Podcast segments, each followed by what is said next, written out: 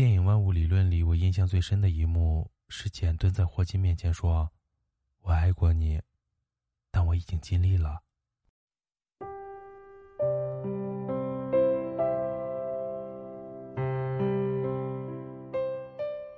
我不再爱你了，不代表我恨你。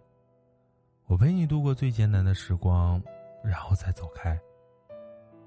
都说用力爱过的人不该计较，相爱的时候我们往往云淡风轻，等到真正说别离的时候，以为自己看过千帆，却因为这千帆过尽都是他陪你看的，而无法做到轻易释怀。用尽全力的去爱过一个人。是没有办法轻易说再见的。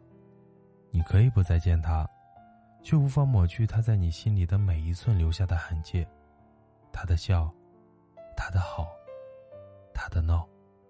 我还记得我们分歧最严重的时候，两个人争到无话可说。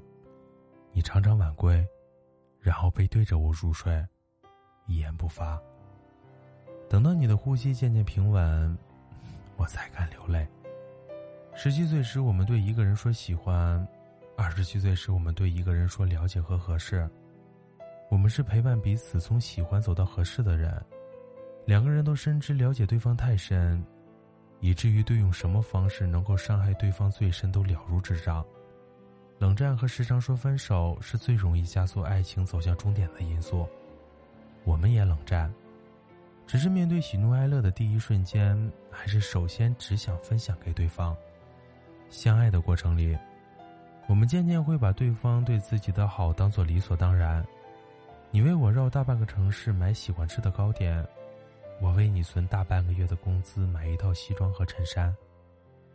我们在地铁站分开，然后在家里留一盏灯等对方回来，默契的不提付出的事儿。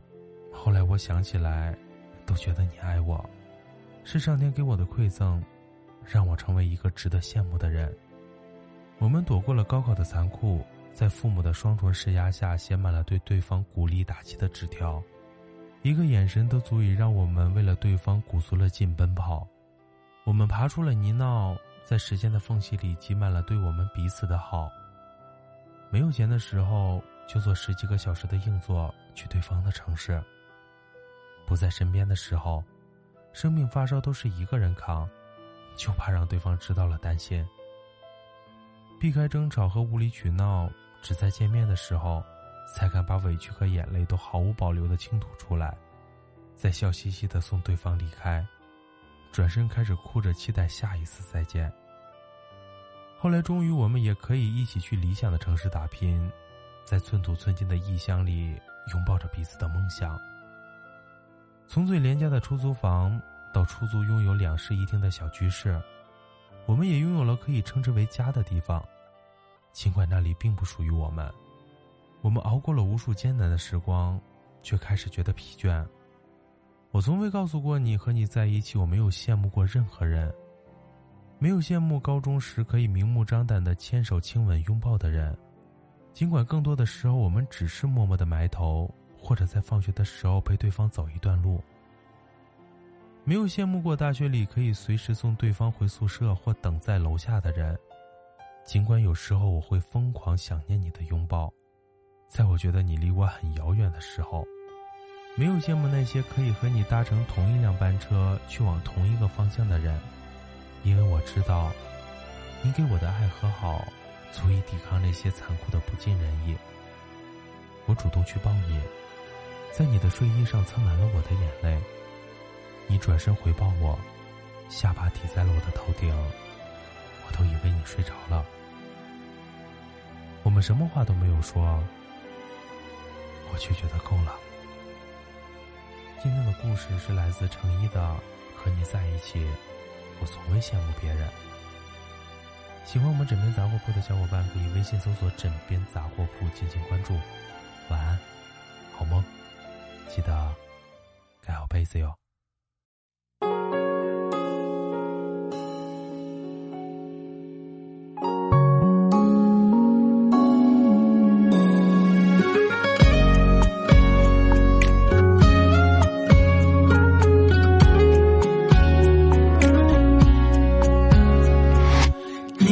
说你有个性，他说他有脾气，你说你很帅气，他说他很美丽。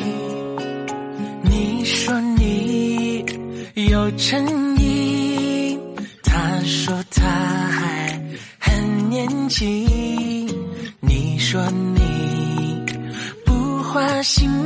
说他不相信你。